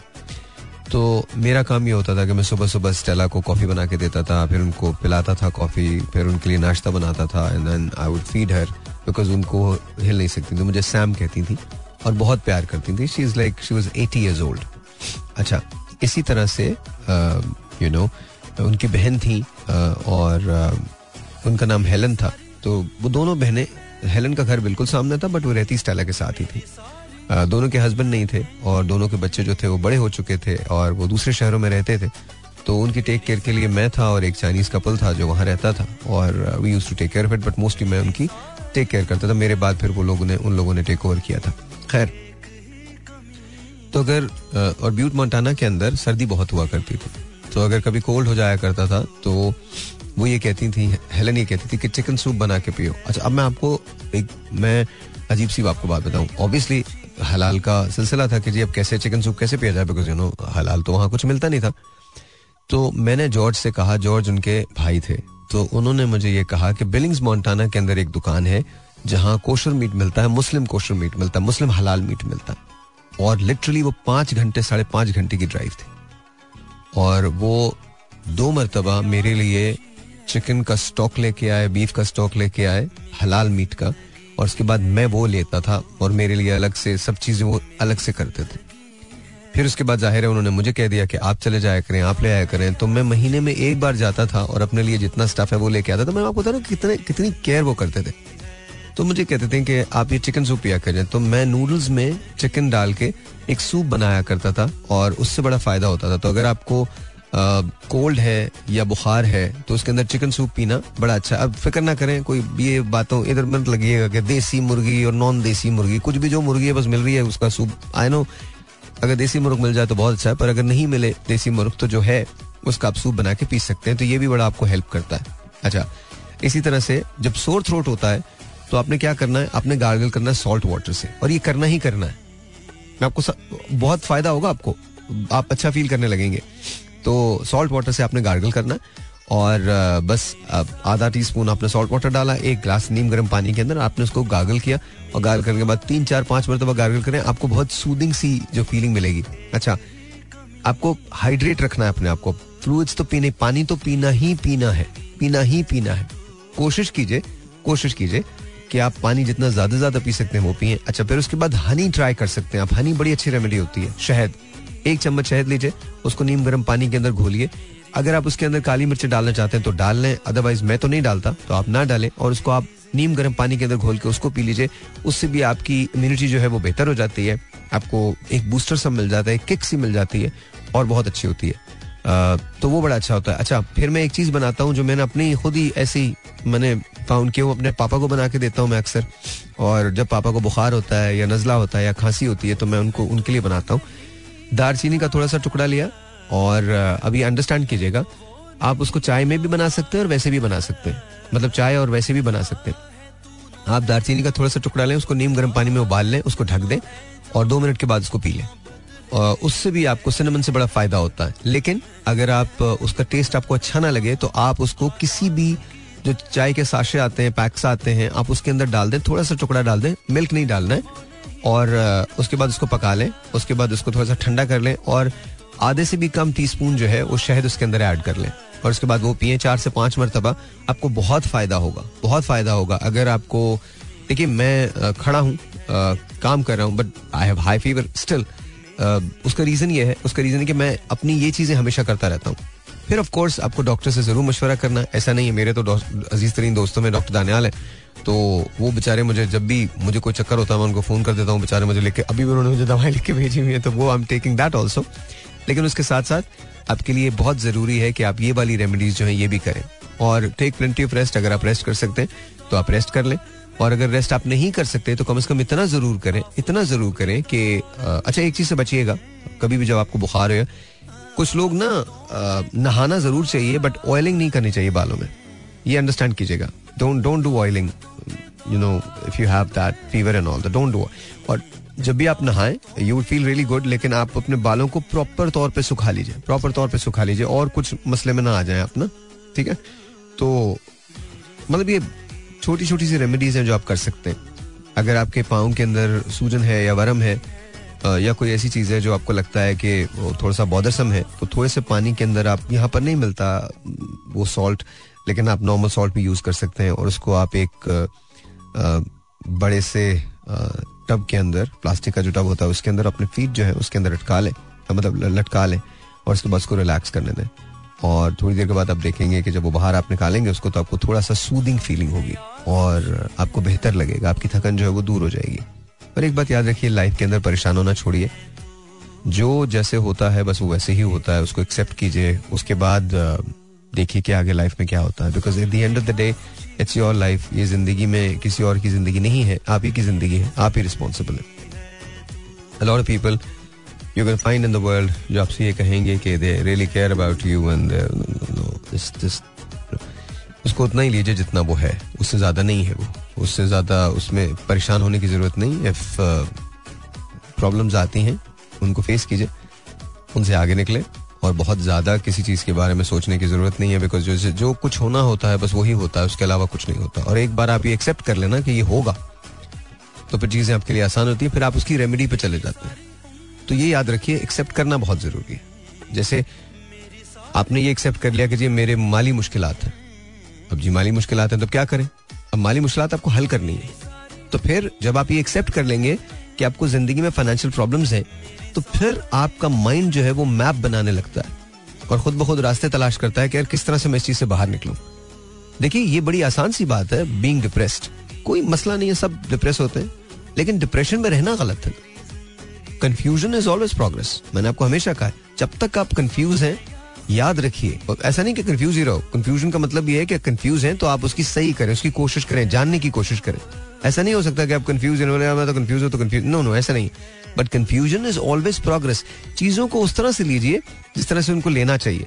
नाकामियों को हमेशा ये समझें कि नाकामी जो है वो कामयाबी की पहली सीढ़ी है। Don't worry about the rest you know ठीक है। जैसे लाइफ के अंदर बहुत सारी ऐसी चीज़ें होती हैं जिन्हें हम कभी समझ नहीं पाएँगे। दैट्स एब्सोल्युटली ओके क्या ज़रूरत है उसको समझने की? जो अगर चीज़ एग्जिस्ट नहीं करती आपकी ज़िंदगी में फ़र्ज़ कीजिए कि यू नो एक, आपको लगता है कि आपके पास एक घर नहीं है बहुत बड़ा सा। ठीक है? अभी नहीं है लेकिन कल हो सकता है। लेकिन उसके लिए आप ही को करना होगा। आज आपके पास एक नौकरी नहीं है लेकिन कल हो सकती है। लेकिन काम आप ही को करना पड़ेगा। आज आपके बैंक में इतना पैसा नहीं है लेकिन कल हो सकता है। लेकिन काम आप ही को करना पड़ेगा। देखिए ये ये बड़ी अजीब सी बात है कि हम, और खास तौर पे हमें आदतें बहुत बुरी डली हैं। आई एम रियली सॉरी बहुत बुरी आदतें डल गई हमें कि हम ये एक्सपेक्ट करते हैं कि लोग शायद आके हमारी मदद करेंगे। नहीं, हमें नहीं करनी ना। अब नहीं करनी। अब आज से ना चेंज करो अपने आप को। 2024 के अंदर एक एम बना लो कि यार, मांगना नहीं है किसी से, खुद काम करना। मैं आपको बता रहा हूँ ना, मुझे उस दिन यहाँ रेहान आए थे, मुझे उनकी बात बड़ी अच्छी लगी। तीन सौ पाँच सौ रुपए की एक बाल्टी ले लो। सबके पास इतने पैसे तो होते और पानी लो, दो कपड़े लो और गाड़ियाँ धो लो। कहीं ना कहीं, देखिए, जब आप काम करने पे चल, जब जिस दिन आप ये डिसाइड कर लेते हैं ना कि आपने ये करना है, उस दिन वो हो जाता। है जब तक आप ये, शर्म कब तक रहती है?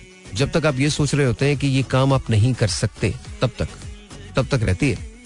और ऐसे लोगों की दुनिया में कमी नहीं है जो शर्म की वजह से गरीब रहते। मैं आपको बता रहा हूँ, शर्म नहीं आनी चाहिए। देखिए, जब आप अपने ईगो को खत्म कर लेते हैं काम करने के लिए, और आपको ये लगता है कि नहीं यार, मैं इसको ओन करूँगा, ये मेरी ज़िंदगी है, ये आप ही की ज़िंदगी है ना, आपके अलावा किसी की ज़िंदगी नहीं है, कोई और रिस्पॉन्सिबल नहीं है, किसी को दिलचस्पी नहीं है अगर आपके पास खाना नहीं है, किसी को दिलचस्पी नहीं है, किसी को फ़िक्र नहीं है इस बात की आपके पास खाना नहीं है, ये बात मेरी याद रखिएगा, दुनिया को आपकी सॉब स्टोरी के अंदर कोई दिलचस्पी नहीं है, दुनिया आपके साथ उस वक्त तक है जब तक आपके पास चीज़ें हैं, जब आपके पास चीज़ें नहीं है तो कोई आपके आँसू पूछने वाला भी आपको नहीं मिलेगा। बहुत बहुत तल हकीकत है ये। 99 परसेंट ऐसा ही होता है। हेयर एंड देयर कुछ लोग ऐसे होते हैं जो आपके साथ खड़े रहेंगे। 99.9 परसेंट लोग भाग जाते हैं। रिश्ते खत्म हो जाते हैं। हम टेलिंग यू ये ये अच्छा इसके अंदर मैं जिस जगह हूँ, उस जगह मुझे अब इन चीज़ों की फ़िक्र नहीं है। बिकॉज़ मुझे ये रियलिटीज पता है। आप बकवास करते रहे, मुझे बताते रहे कि ऐसा नहीं है, ऐसा नहीं है, यकीन दिलाते रहे, झूठ है, बकवास है। No don't believe in it आप जो कुछ खुद कर सकते हैं अच्छा वो ज़रूर करें, बिल्कुल करें। और लोगों से मोहब्बत भी करें but at the same time please love yourself also अपनी ज़िंदगी से भी प्यार करें। ये आप ही की ज़िंदगी है। ये जो हमारे यहाँ की बकवास चलती है ना, और वो बकवास भी नहीं है, हम झूठी बोलते हैं। हमने एक मलम्मा चढ़ाया हुआ होता है, जहाँ हम ये कहते हैं, हम दूसरों के लिए ज़िंदा है। हम दूसरों के लिए ज़िंदा नहीं, हम सिर्फ़ अपने लिए ज़िंदा होते हम सिर्फ़ अपने लिए ज़िंदा होते हैं। हम मलम्मा चढ़ाते तो उससे बाहर निकलना, सच सुनो यार, सच बोलो। सीरियसली आगे निकलो, ज़िंदगी बहुत बड़ी है, बहुत बड़ी है। और इतनी मुख्तसर है कि कल खत्म हो जाती है। यू डिसाइड कि आपको ज़िंदगी कैसे गुजारनी है। हारना नहीं है, रुकना नहीं है। जहाँ रुक गए, वहाँ खत्म हो गए। देखिए, मैं हमेशा एक बात कहता हूँ कि अगर आप ये चाहते हैं कि ज़िंदगी में आपको कुछ मिले तो ज़िंदगी को कुछ दें भी तो सही। आप बोएँगे तो कटेगा ना। जब आप बोएँगे नहीं तो कटेगा क्या? समझ रहे हैं? रेसिप्रोकल फ़ंक्शन है। अगर आप कुछ देंगे, अगर आप देखें, अगर मैं ये कहूँ कि मैं कुछ नहीं दे रहा लाइफ को, और मैं ऐसे ही बैठा हुआ and at the end of the day अल्लाह मियाँ मुझे सब कुछ दे देंगे तो ऐसा नहीं होगा। आप किसी ट्रक के आगे आके खड़े हो जाए 99.99 परसेंट चांसेस हैं, अगर वो खराब नहीं होगा, वो आपको हिट करेगा। तो रेमेडी तो आपको करनी है बचने के लिए। इसी तरह से, इसी तरह से, बिल्कुल इसी तरह से, अगर ज़िंदगी में आप काम करते हैं तो याद रखिएगा, वो शख्स जो काम कर रहा है, वो भूखा नहीं मर सकता। जो काम नहीं करेगा एक्सक्यूजेस करेगा।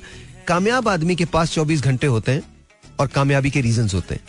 नाकाम आदमी के पास 24 घंटे होते हैं और नाकामी की एक्सक्यूजेस होती हैं।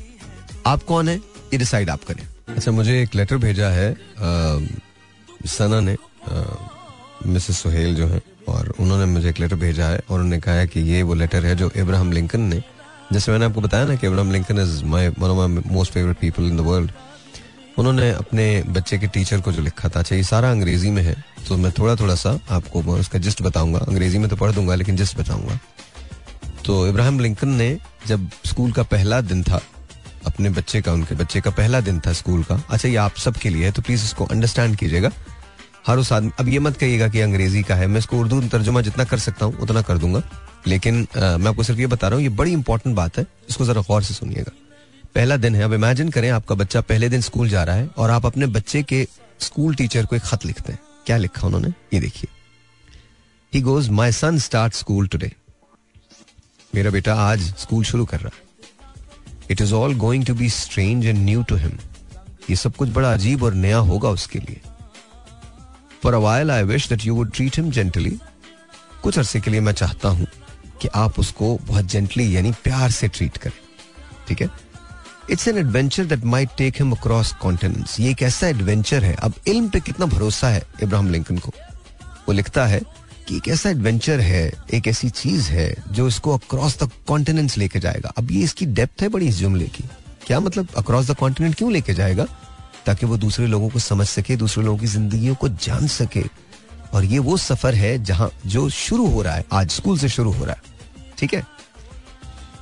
All adventures that probably include wars tragedies and sorrow to live to live this life will require faith love and courage all right अब ये बड़ी इंपॉर्टेंट बात है।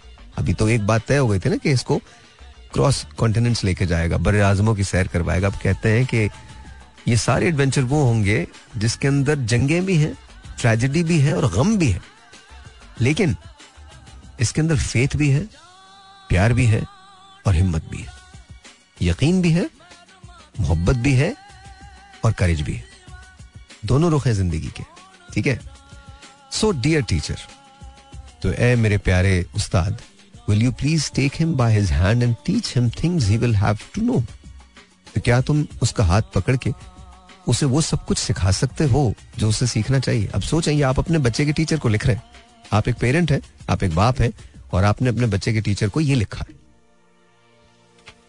Teaching him but gently if you can लेकिन फिर तवज्जा किस बात पे है कि प्यार से सिखाओ उसको। मार से कोई नहीं सीखेगा, प्यार से सिखाओ। Teach him that every enemy for every enemy there is a friend कि हर एक दुश्मन जो है, वो तो एग्जिस्ट करेगा, लेकिन उसके साथ साथ एक दोस्त भी एग्जिस्ट करता है। ठीक है? दुश्मन भी है और दोस्त भी है।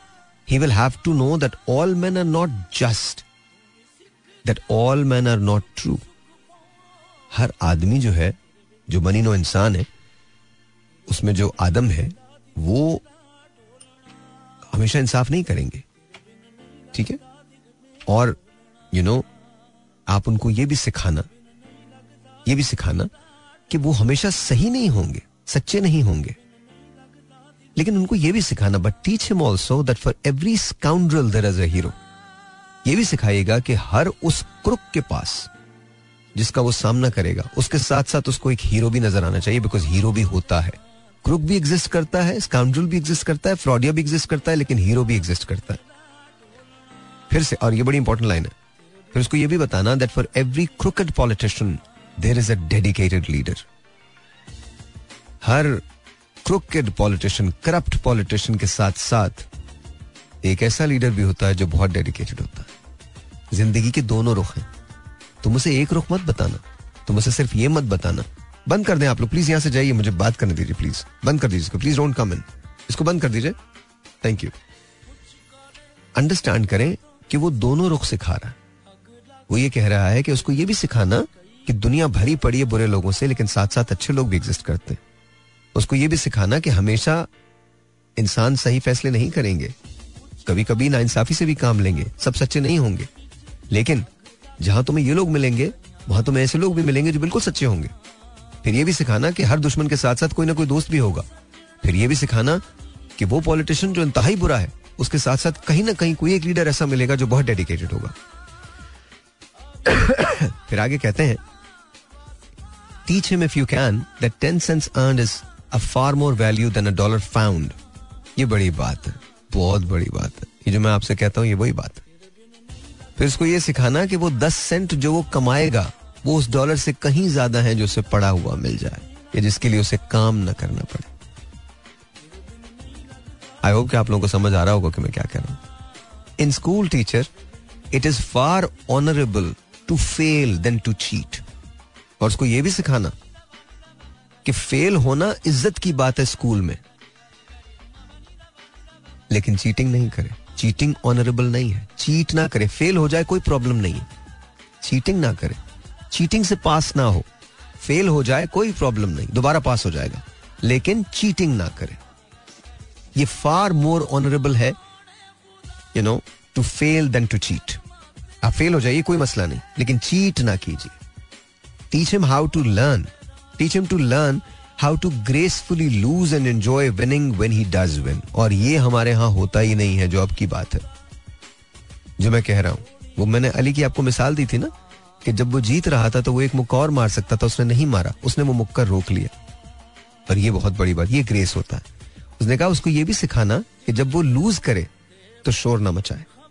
मतलब अपने हवास को काबू में रखे, बहुत ग्रेसफुली लूज करे। उसको ये भी सिखाना। ज़िंदगी में हर जंग तुम जीतोगे नहीं। कुछ जीते तुम, कुछ जंगे तुम हार जाओगे, लेकिन जब तुम जंग हारो तो बहुत ग्रेसफुली हारना। और अगर जीत जाओ तो फिर ऐसे जीतना कि लोगों को यह ना लगे कि तुम्हारे दिमाग में ये जीत जो है, ये चढ़ गई है। ग्रेसफुली हारो और जीतो और उसको एंजॉय करो खामोशी के साथ। Teach him how to be gentle with people tough with tough people लोगों के साथ तुम उसको यह भी सिखाना कि किस तरह से जेंटल रहा जाता है और सख्त लोगों के साथ कैसे सख्त रहा जाता है। दोनों ज़िंदगी की दोनों चीज़ें बता रहा है वो।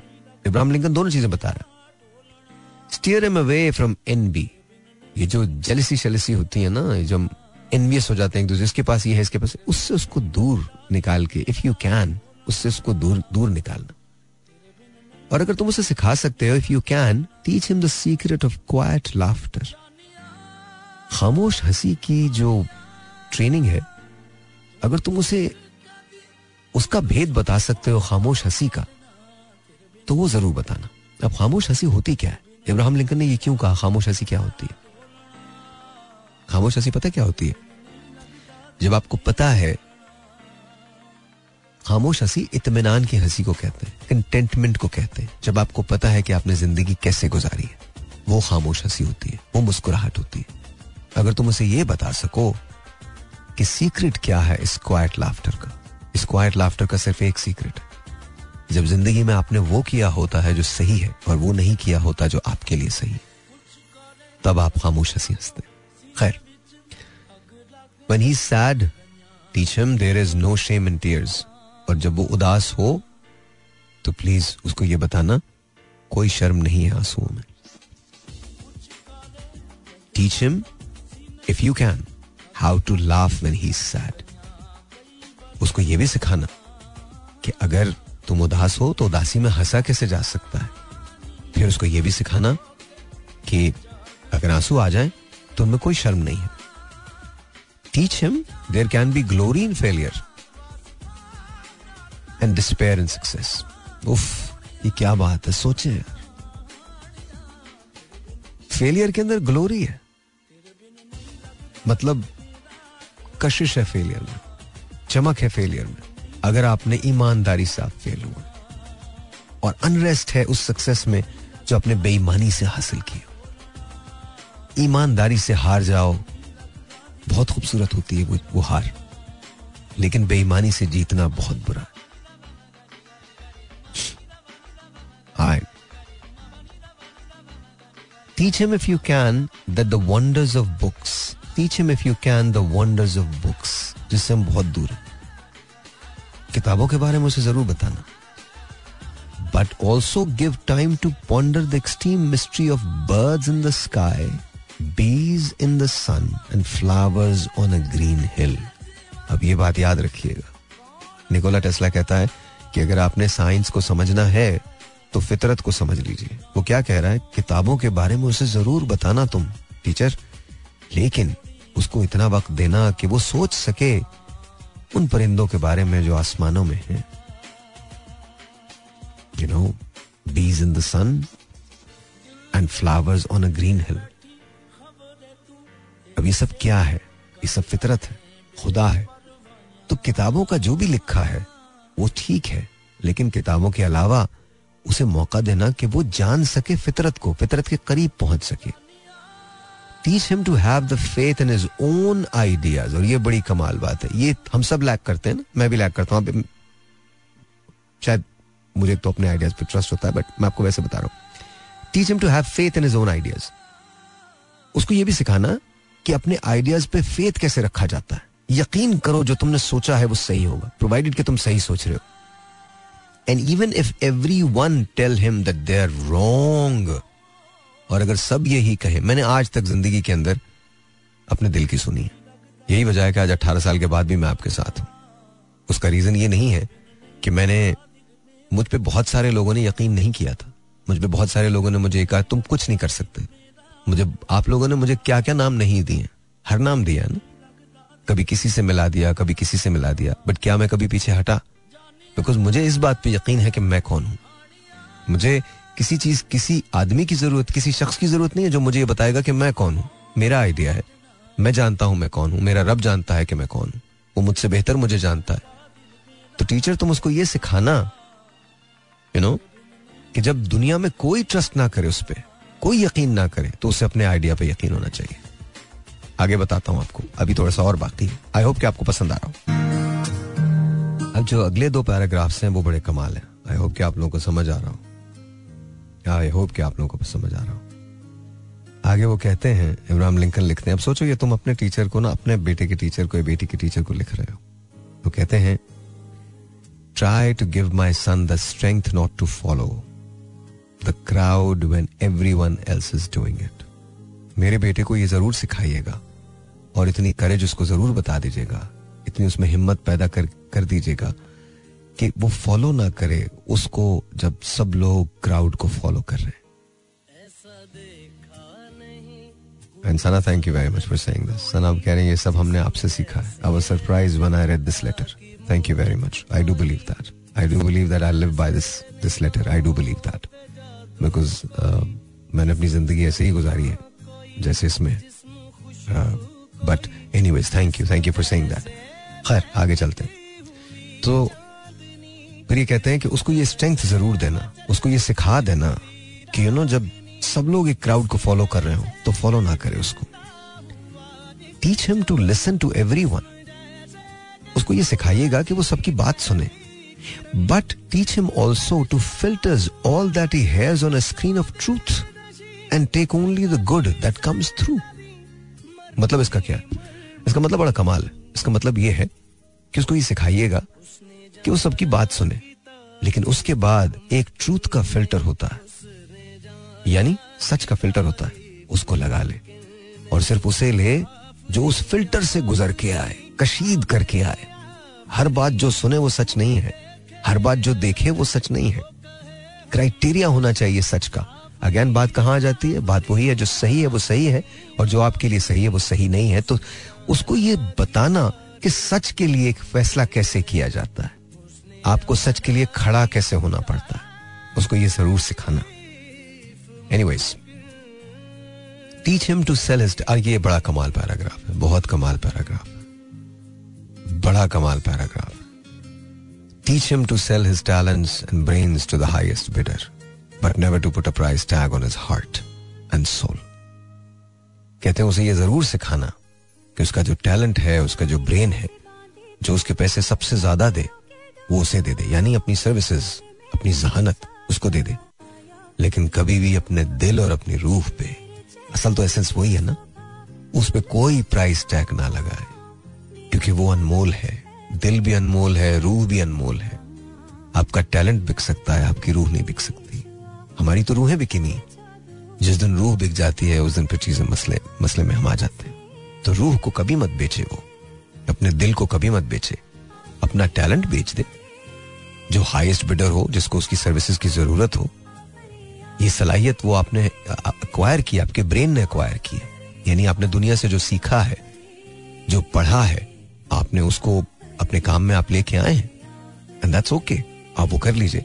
लेकिन अपने दिल और अपनी रूह को कभी ना बेचे। कभी भी ना बेचे।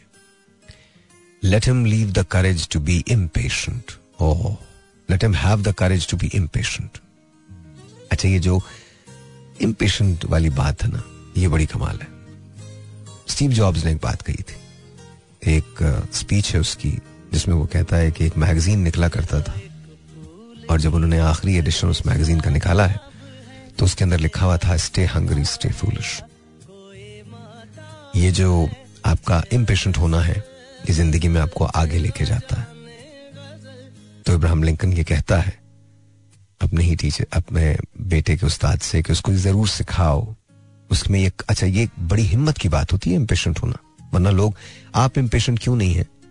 अब मैं आपको छोटी सी एक मिसाल देता हूँ।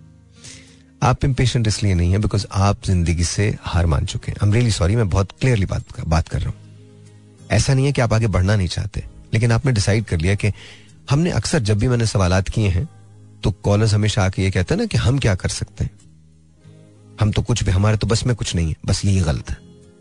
मतलब यह है कि आप डिसाइड कर चुके हैं कि आप कुछ नहीं कर सकते। तो आपकी हर चीज़ खत्म हो गई, उम्मीद खत्म हो गई,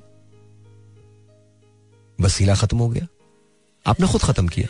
खत्म नहीं हुआ, खुद खत्म किया। वो ये कह रहा है कि उसको ये करेज दे देना, उसको ये सिखा देना, उसको ये बहादुरी दे देना कि इम्पेशेंट कैसे हुआ जाता है। Late him have the patience to be brave और ये बड़ी बात है। एक तो इम्पेशेंट का कह रहा है कि वो, उसको भी करेज से आती है। फिर late him have the patient to be brave और बहादुरी जो होती है, वो भी पेशेंस से ही आती है। बगैर पेशेंस के बहादुरी भी नहीं आती तो उसे वो भी सिखाना। उसे इम्पेशेंट होना भी सिखाना और उसे पेशेंट होना भी सिखाना। Teach him to have sublime faith in himself, because then he will always have sublime faith in mankind and in God. Of. Imagine करो यार, क्या बात कर रहा है वो? क्या बात कर रहा है? This is the order teacher but see what best you can do he such nice little boy and he is my son ये इब्राहिम लिंकन ने मतलब उन्होंने कहा कि ये ये है ये ऑर्डर है जिसके अंदर आप इनको सिखाओगे। लेकिन तुम देखो, तुम क्या कर सकते हो? कौन इतना टाइम लेगा और आज लिखेगा? मैं आपसे हमेशा एक बात कहता हूँ, इसको याद रखिएगा। मैं तो नहीं रहूँगा कुछ दिन में। लेकिन आप होंगे और आपके साथ आपकी नस्लें होंगी। ये बात देखिए, आप डिजिटली कितने ही स्ट्रांग क्यों ना हो जाए। कुछ बातें सीना दर सीना होती हैं, जो चलती रहती हैं। ये लेटर कई सौ साल पहले लिखा गया है, आज भी वैलिड है। बुनियाद, सदियों की मोहताज नहीं होती। बुनियाद तो बुनियाद होती है। अपनी भी बुनियाद रखिए और बच्चों की भी बुनियाद रखिए। बस just imagine this at the end of the day life ends it finishes I am sorry मेरे पास आपके लिए कोई बड़ी न्यूज़ नहीं ज़िंदगी एक दिन खत्म हो जाती है। ये सबसे बड़ी न्यूज़ है। और ज़िंदगी एक दिन खत्म होती है, ये सबसे बड़ी न्यूज़ है। दो अलग अलग कहने के अंदाज है। अब ज़िंदगी खत्म होने से पहले आप उसे खत्म करना चाहते हैं तो आपकी मर्ज़ी। जैसे ज़िंदगी गुजार रहे हैं, गुजारते रहें। लेकिन अगर नहीं गुजारना चाहते तो फिर काम करना। आपको ट्रस्ट करना है। आपको फेस करना है। आपको मुसलसल चलना है। थकना नहीं है। फितरत को समझना है। अगर आप खुदा के करीब होना चाहते हैं तो बंदों के करीब हो जाइए। मैं ज़िंदगी में बहुत सारे दुखों से गुजरता हूँ। बहुत तकलीफों से गुजरता हूँ। और मुझे पता है कि अल्लाह ताला मेरे साथ है। मेरी हर नाकामी में, मेरी हर कामयाबी में, मेरे हर रंज में मेरी हर खुशी में। कभी कभी दिल बहुत बोझल होता है, तकलीफ़ बहुत ज़्यादा होती है बट मुझे ये पता है कि at the end of the day मैं लोगों को नहीं कुछ भी बता सकता। मैं लोगों को समझा नहीं सकता। मेरा ताल्लुक लोगों से सिर्फ़ इतना है कि मैं उनके दरमियान में रहता हूँ। एक रोज मैं नहीं रहूँगा और मेरी कहानी मेरे साथ खत्म हो जाएगी और दफन हो जाएगी, और उसे होना भी चाहिए। इसी तरह से आप ज़िंदगी में आगे बढ़ते हैं। इसमें किसी को उदास होने की ज़रूरत नहीं है। ये दुनिया में खरबों लोगों के साथ पहले हुआ है और खरबों लोगों के लोगों के साथ बाद में होगा। लेकिन इसकी में इसमें एक बहुत स्पेशल बात है। आपको हर चीज़ खत्म करने के बाद खुदा की बारगाह में हाजिर होना पड़ेगा। और जब आप खुदा की बारगाह में हाजिर होंगे तो सवालात होंगे। और जब सवालात होंगे तो वहाँ आप झूठ नहीं बोल पाएँगे।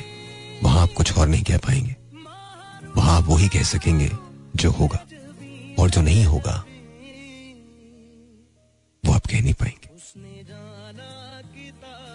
आई होप कि आपको शो पसंद आया। ज़िंदगी में एक बात याद रखिएगा, जो आपकी शहरक से ज़्यादा करीब है, वो आपसे बहुत मोहब्बत करता है, बहुत प्यार करता है। दुनिया के सहारे मत ढूंढिए। सिर्फ़ इस बात पे यकीन कर लीजिए कि अगर ज़िंदगी में कुछ बदलना है तो दो ही सूरतों में बदला जा सकता है। एक तो ऊपर वाले की नज़र इनायत होनी ही चाहिए, और दूसरी आपकी मेहनत। तीसरा कोई रास्ता नहीं। बाकी आपकी मर्ज़ी है। आप जैसे अपनी ज़िंदगी गुजारना चाहें। आज मैंने आपकी कॉल्स नहीं ली आई एम रियली सॉरी कल से ले लूँगा। लेकिन बात थोड़ी सी जरा अलग करेंगे। 2024 है। कुछ तो डिफरेंट कर ले। अपना ख्याल रखिएगा। ज़िंदगी बखैर कल मुलाकात होती है। और हमेशा एक बात याद रखिए। ये इंपॉर्टेंट नहीं है कि आप कोई चीज़ जीत जाएँ।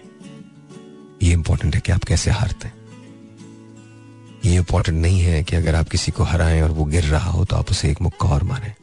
बल्कि ये इंपॉर्टेंट है कि वो जख्म जो आप दे सकते हैं, आप उसे रोक लें। रीजन ये नहीं है कि आप ताकतवर नहीं वजह यह है कि आप कितने ताकतवर हैं यह आपको खुद बताना। ज़िंदगी बड़ी मुख्तसर और बहुत लंबी है। इसमें हम कभी नहीं समझ पाते कि क्या, क्यों, कैसे, कब होता है। और अक्सर इसे समझने की कोशिश भी नहीं करनी चाहिए। एक्सेप्ट करना चाहिए। और उसके बाद आगे बढ़ना चाहिए। कल जब आप अपनी ज़िंदगी दोबारा शुरू करें, कल जब सुबह हो तो एक बात याद रखिएगा। दिन सभी एक ही जैसे होते हैं। हम उस दिन में करते क्या है? बस वो डिफरेंट हो जाता। है अपना ख्याल रखिए। शब खैर।